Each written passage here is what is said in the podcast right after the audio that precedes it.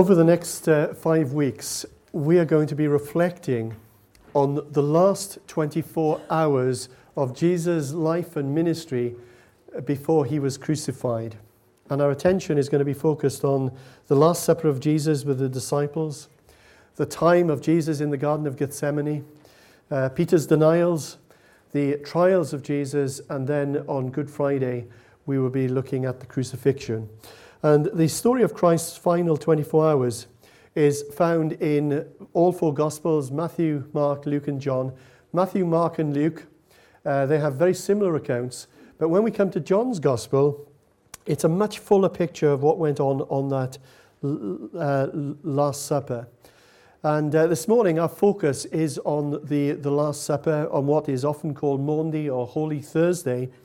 And uh, if you look at your Gospels, Matthew has 19 verses that deal with this, Mark has 21 verses, Luke has 35, 38 verses, and John has 155 verses just of what happened on that evening on the Last Supper. Five full chapters. In your Bibles, you will find John chapter 13 through to John chapter 17, all that happened on that one night. And it's quite amazing that in those five chapters, John doesn't on any occasion mention the Lord's Supper. Quite remarkable. And uh, I'm sure he had his reasons for doing that. Perhaps it was because John wrote his gospel many years later after uh, Matthew, Mark, and Luke were in circulation, and perhaps he thought enough had been said from, his, uh, from, from the others that he didn't need to repeat what was said there. But on the other hand, John tells us so much more of what happened on this evening, the evening in which Jesus was betrayed. And if we didn't have John's account in our Bibles, we would be so much the poorer. Without John, for example, we wouldn't know that uh, Jesus washed the disciples' feet on that evening. And we wouldn't have the words of Jesus speaking to his disciples that he was soon to depart from them, and not for them to be troubled, but to trust in God and that he was going to prepare um, uh, a home for them in his father's house, and that he'd be back with them to take them to be with him. If we didn't have John's gospel, we wouldn't have the, uh, the questioning of Thomas, typical Thomas, who, when he heard Jesus say this, he said, I don't get it. Well, his actual words were, Lord, how can we know the way? To which Jesus then responded, I am the way, the truth and the life, and no one comes to the Father except through me. So, thank you, Thomas, for asking that question. And thank you, John, for recording it for us. And John also tells us other things that Jesus taught the disciple, disciples on the evening of the Last Supper. For example, Jesus informs them that when he leaves them, he is not going to leave them alone, that God is going to send someone else. And um, the words in the Greek in the New Testament, which is written uh, in the New Testament there, are allos parakletos. Now, that might not grab you very much, but let me explain the significance of this. In our Bibles, the Holy Spirit is often referred to as a comforter or counselor, or in some versions of the Bible, an, advocate. An advocate. But um, this word allos parakletos is, is quite significant. Parakletos, as you can see there on screen, is made up of two words. Para, which means alongside, um, you know, as in paramedic, those who work alongside the medics. And kletos, to call. So parakletos is to call alongside, which, as I say, is often translated in our Bibles as comforter or counselor or sometimes advocate. The word allos means another. Now, in the Greek language, there are two words for another another of the same type or another of a different type. And the word that uh, John uses here is another of the same type. Right, you're probably, your brains are getting a bit frazzled now. I can see it. It's written all over your faces. Let me just pull this together and say why this is significant. Because what Jesus is saying here, he is saying to his disciples, When I leave you and go to my Father, he will send you allos parakletos, another one who is just like me. Someone who is to come alongside you as a comforter, counselor, as an advocate. And you are not going to be on your own. When I go to my Father, that comforter, that other one who's coming alongside you, the Holy Spirit, is in no way inferior to me. He will come to be with you, to help you, support you, encourage you, and empower you to live the Christian life. And of course, we know that that was fulfilled 50 days later on the day of Pentecost. And we observe some amazing changes that took place in the lives of these uh, disciples who were running for their lives, hiding behind locked doors, and then they were supercharged. And uh, they were brave and courageous and took the gospel to other lands.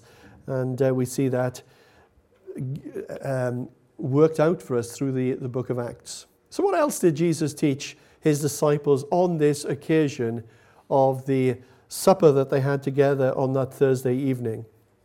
Well, John also tells us of what Jesus said to them regarding their need to stay in a close relationship with Jesus. And um, Jesus said, I am the vine, you are the branches. If a man remains in me and I in him, he will bear much fruit. Apart from me, you can do nothing. And I am so glad that John remembered to write that down because Matthew, Mark, and Luke didn't. And those words have blessed and enriched Christians for the last two millennia. Now, John also remembered prayer, the famous prayer that Jesus prayed, perhaps the most well known um, um, prayer and most wonderful prayer in the entire Bible. It's often called the high priestly prayer of Jesus, and it's found in John 17. And we were just, Dan and I were just saying the other day to a, a, a, group of people who we were studying this together with, how wonderful that must have been to have been in that room. There you have the Son of God praying to Father God a prayer, and they were privileged to listen in on that. And uh, this was an awesome prayer. And in those 20, 26 verses in John chapter 17, Jesus not only prays for himself that the Father will be glorified through the Son, he prays for his disciples, but he also prays for us. Wow. Jesus, 2,000 years ago, he prays for us. What does he pray for us? In verse 20, I pray for those who will believe in me. So that's Christians of all ages, down through the centuries, in all parts of the world, and also us. 2,000 years ago, on the night he was betrayed, Jesus prayed for you and for me. That's incredible. I pray for those who will believe in me through their message. What's that all about? Well, through the message of the disciples, which has been deposited in our New Testaments, that they may be one Jesus could have prayed for many, many things, but the thing that he prays for is our unity. And this was a subject which is very close to Jesus' heart. In fact, in John's Gospel, in those five chapters, which uh, focus on the night that Jesus was betrayed, uh, he uses the word love on 31 occasions. A new commandment I give you love one another as I have loved you. So you must love one another. By, all, by this, all men will know that you're my disciples if you have love one to another. So, I guess the question that some of you might be asking is how did Matthew, Mark, Luke, and especially John manage to remember all these things that was communicated on that evening? Did they have super brilliant brains? How did they manage to do that? Well, we're actually told as well in this same passage.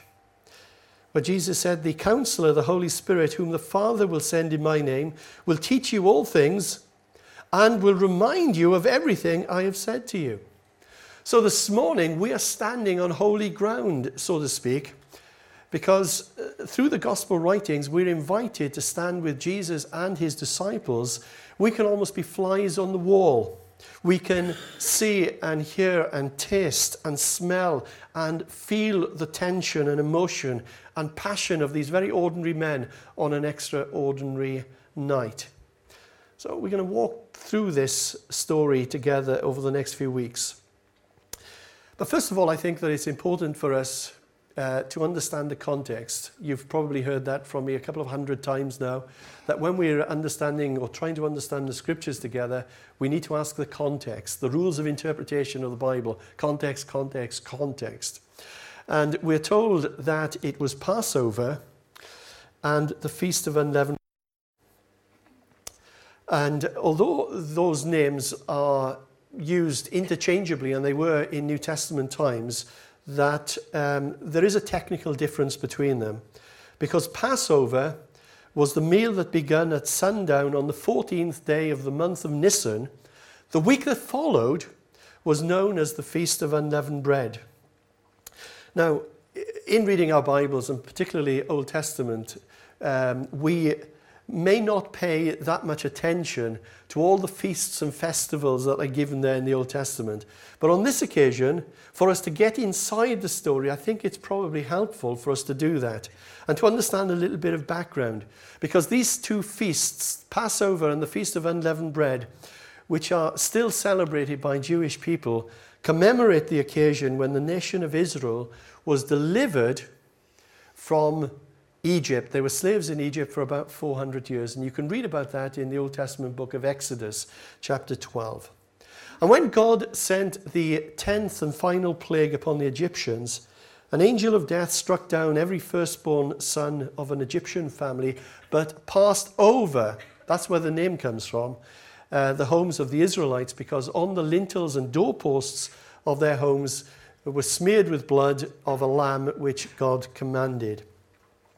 And to celebrate this, this great national victory, each year the festivals of Passover and the Feast of Unleavened Bread were celebrated by all Jewish people. And that's what Jesus and his disciples were doing here uh, on this evening. And the preparations were often elaborate for this. Uh, roads were repaired, bridges were made safe, wayside tombs were whitewashed in case any pilgrim would come along, fail to see a tomb, and accidentally touch it, and therefore make themselves ceremonially unclean and therefore not be able to enjoy the Passover celebrations. For one month before Passover, the story was told in every synagogue. Two days before Passover, there was a ceremonial um, search of every house for yeast, uh, which was symbolic of evil. And the owner of the house would take a candle and look in every drawer and cupboard, every nook and cranny, and just find, try to find yeast, and if they found it, would throw that out. Every male of the age of 12 who lived within 15 miles of Jerusalem was uh, bound by law to attend the Passover. There was also uh, the ambition of every Jew in every part of the world that one day they would manage to share Passover in Jerusalem. And I've been told that even to this day, there are Jews around the world that they will share their Passover in wherever they are um, and pray that they might next year keep it in Jerusalem.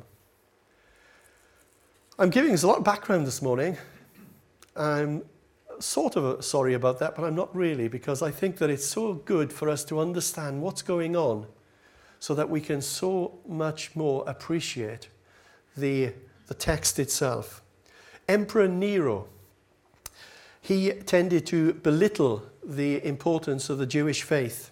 So he had a governor in Palestine by the name of Cestius, and Cestius took a census of how many sacrificial lambs there were on that particular year in Jerusalem. And uh, it's written in history for us by the Jewish historian Josephus.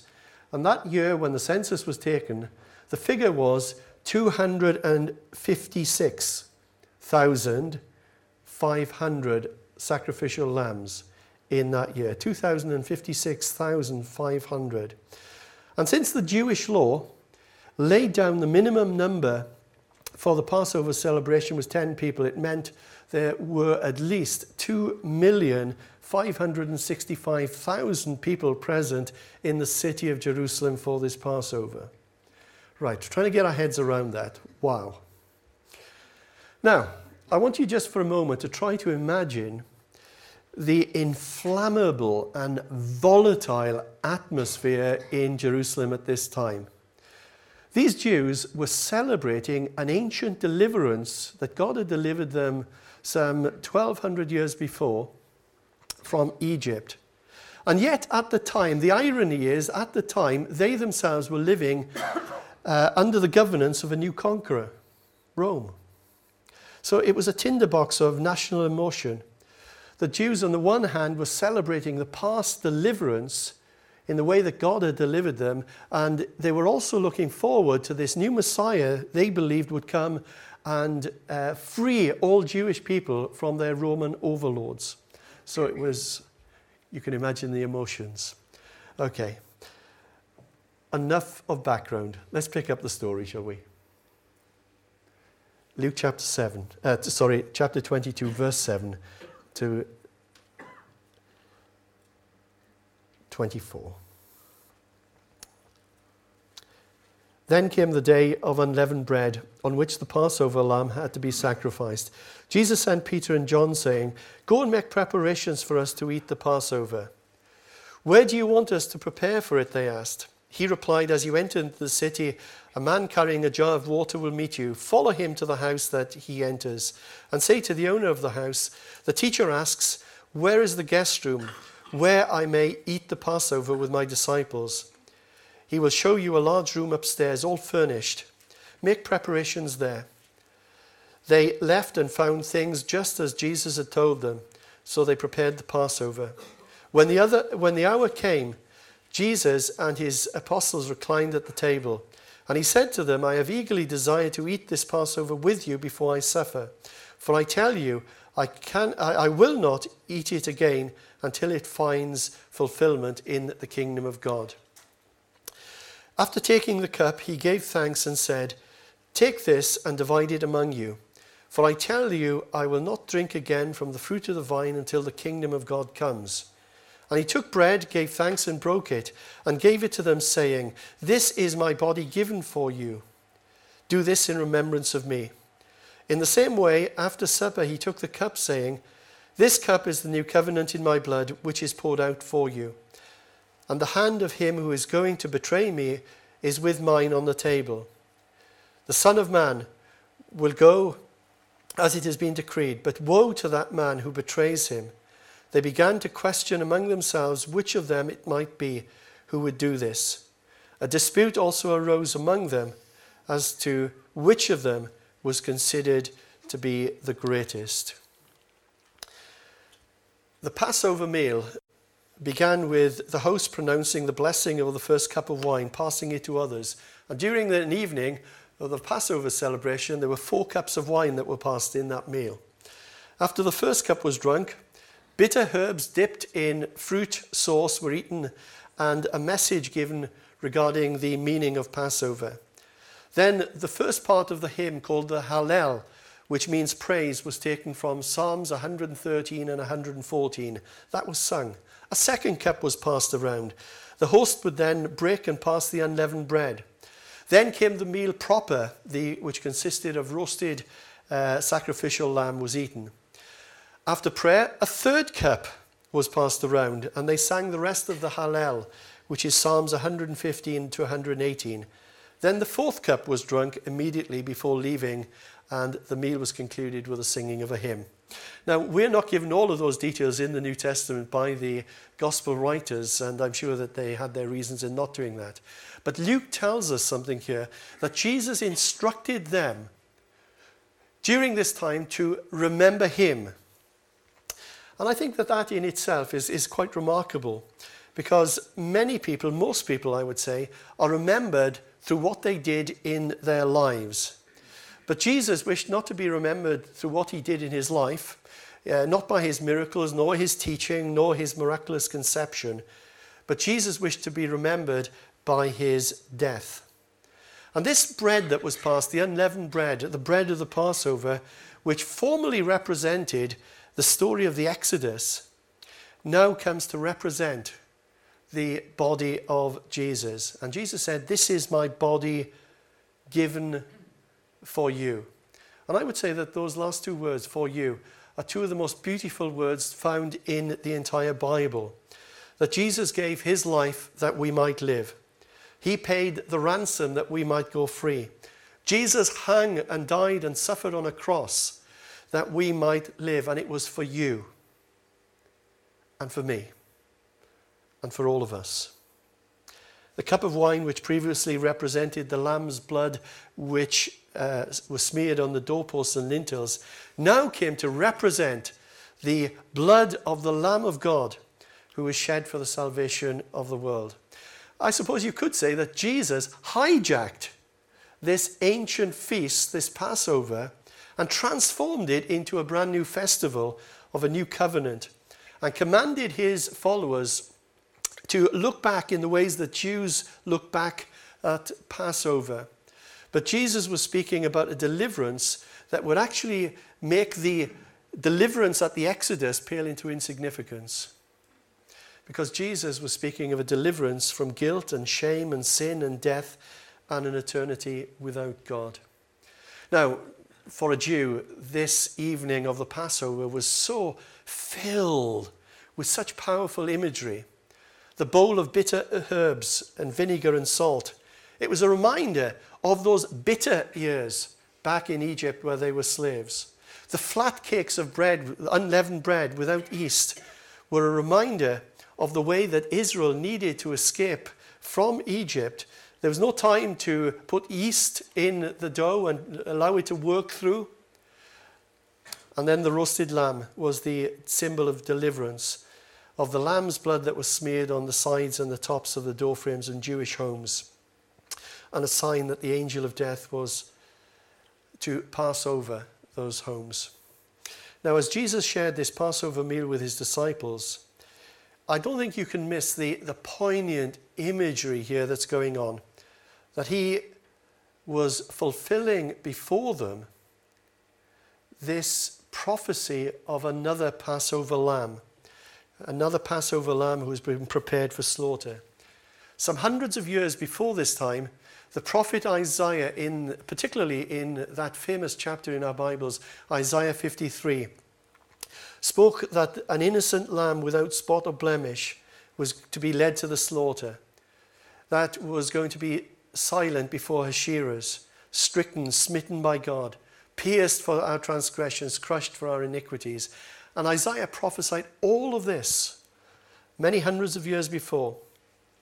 You see, in Passover, the, the blood of the Passover lamb was sprinkled on the doorposts and lintels, which brought deliverance. But 1200 years later, we have another Passover lamb whose blood was soon to be shed on the wooden crossbeams outside the city walls, bringing deliverance to many. Remember what John the Baptist said when he first saw Jesus Behold, the Lamb of God who takes away the sin of the world. And as we know, the Old Covenant was endorsed repeatedly year after year, the blood of animals offered by priests. But the New Covenant has been ratified once and for all by the precious blood of Christ. And God Himself has offered that. The Passover meal celebrated deliverance from Egypt to Canaan to the promised land. The Lord's Supper celebrates a far greater deliverance the deliverance from sin, from sin to salvation, from death to life, from Satan's realm into God's kingdom the Passover meal transformed into the Lord's Supper that we now eat and drink, and we will be sharing with each other in a few moments' time. Um, we don't remember the, the Red Sea and the Exodus, but we remember through this the cross and our Saviour. The Passover meal was celebrated once a year, but the Apostle Paul tells us that we celebrate this as often as we eat it. And these were holy moments, holy moments and Jesus had just instructed the way that he wished to be remembered by the partaking of the bread and the wine. And then Luke tells us in that reading that we read from chapter 22 that the disciples started arguing who was the greatest among them. It's almost breathtaking when you think of it. Jesus opening his heart He's just hours away from death, a cruel death on a cross. He is speaking of his blood being shed, he's speaking of his body being broken, and then you have his friends talking about who the greatest was. It's astonishing. But they've been in that place before.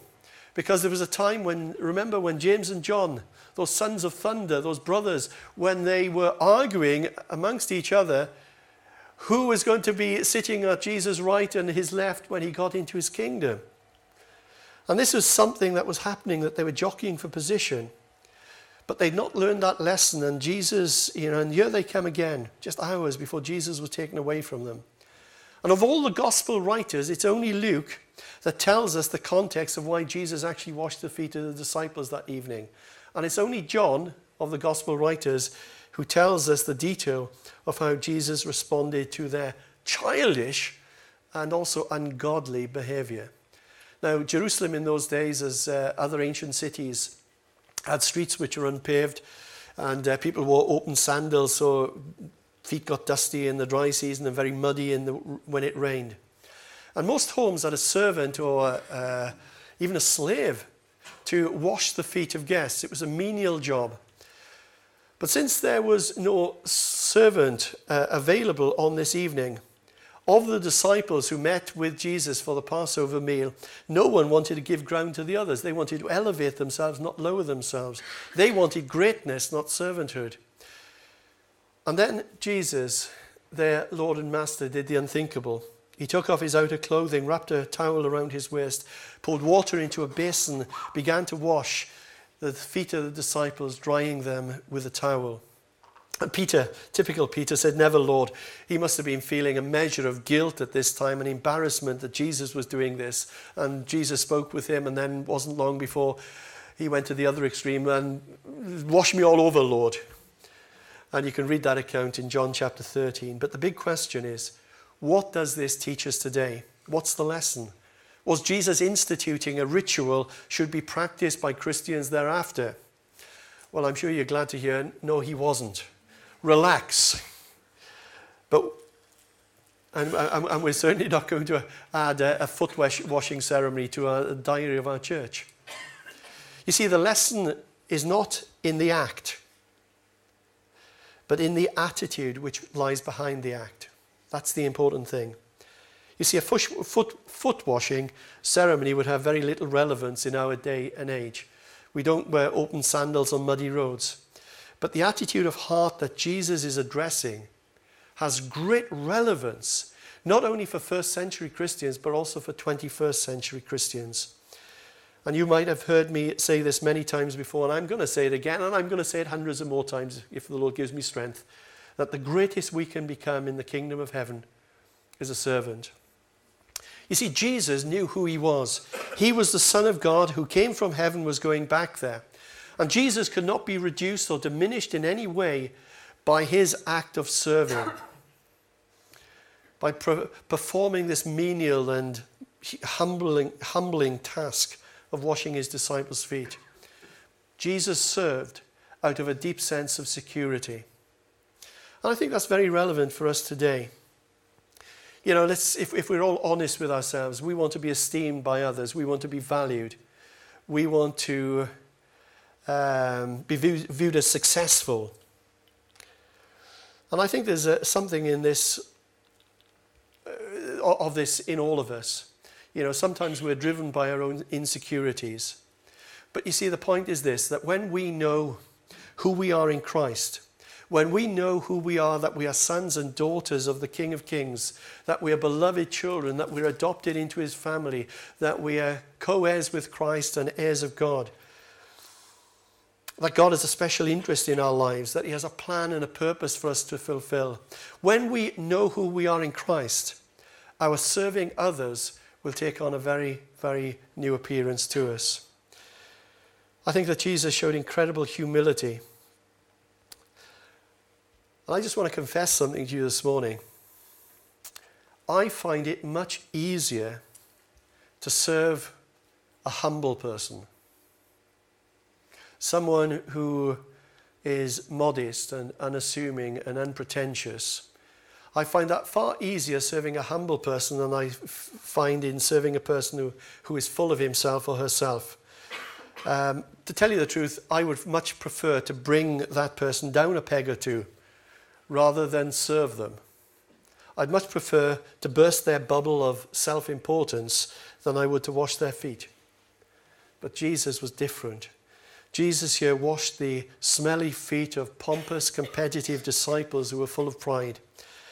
Uh, the feet of a man who was soon to deny him. And more amazingly than that, the feet of a man who would soon betray him, Judas. And Jesus knew that Judas was a, a traitor from the beginning. So, what is a Christian? A Christian is a follower of Christ. And what does Jesus say to us in following him? What he says there is, I have set you an example. Do to others as I have done to you. And that is not just for us to memorize those verses or for us to meditate upon them. We're to do that. And as we do that, now that you know these things, says Jesus, you will be blessed if you do them. You know, sometimes you know, we love having Bible studies on some of this stuff. We love memorizing the verses and quoting it, but we're called to do it, and we're called to be servants in His kingdom. And as we share this morning, in a few moments' time, in the, the Lord's Supper, I want us to look four ways.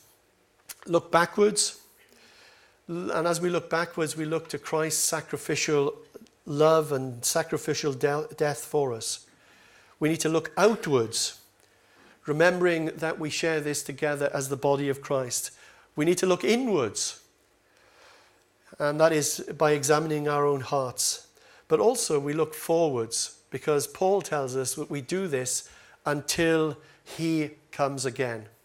So, four ways to look. And during communion, the early Christians uh, would very often call out in Aramaic, Maranatha, meaning, Come, Lord. So the Lord's Supper is not a, a sad, morbid, hopeless memorial for a crucified would be Messiah who came to a sad end. St. Paul tells us in that wonderful, wonderful chapter, 1 Corinthians 15, that chapter on the resurrection, he tells us, For what I received, I passed on to you as of first importance that Christ died for our sins according to the Scriptures, that he was buried, that he was raised on the third day according to the Scriptures you see, the crucified Christ rose again, triumphant over the grave, and one day will return from heaven in majesty and in power. The first time that he came, he came as a suffering servant, born in a lowly animal shelter. There wasn't any room for him in the inn. But when he comes again, he will come in power and in glory, and he will come as the all conquering king, the one who is the King of kings and majesty. The Lord's Supper is a simple reminder for us that one day all of us who are His will enjoy another supper, and that is the, the marriage feast of the Lamb in heaven, where the perfected church will be with Him forever and ever. It's a reminder that we will see Him and that we shall be like Him.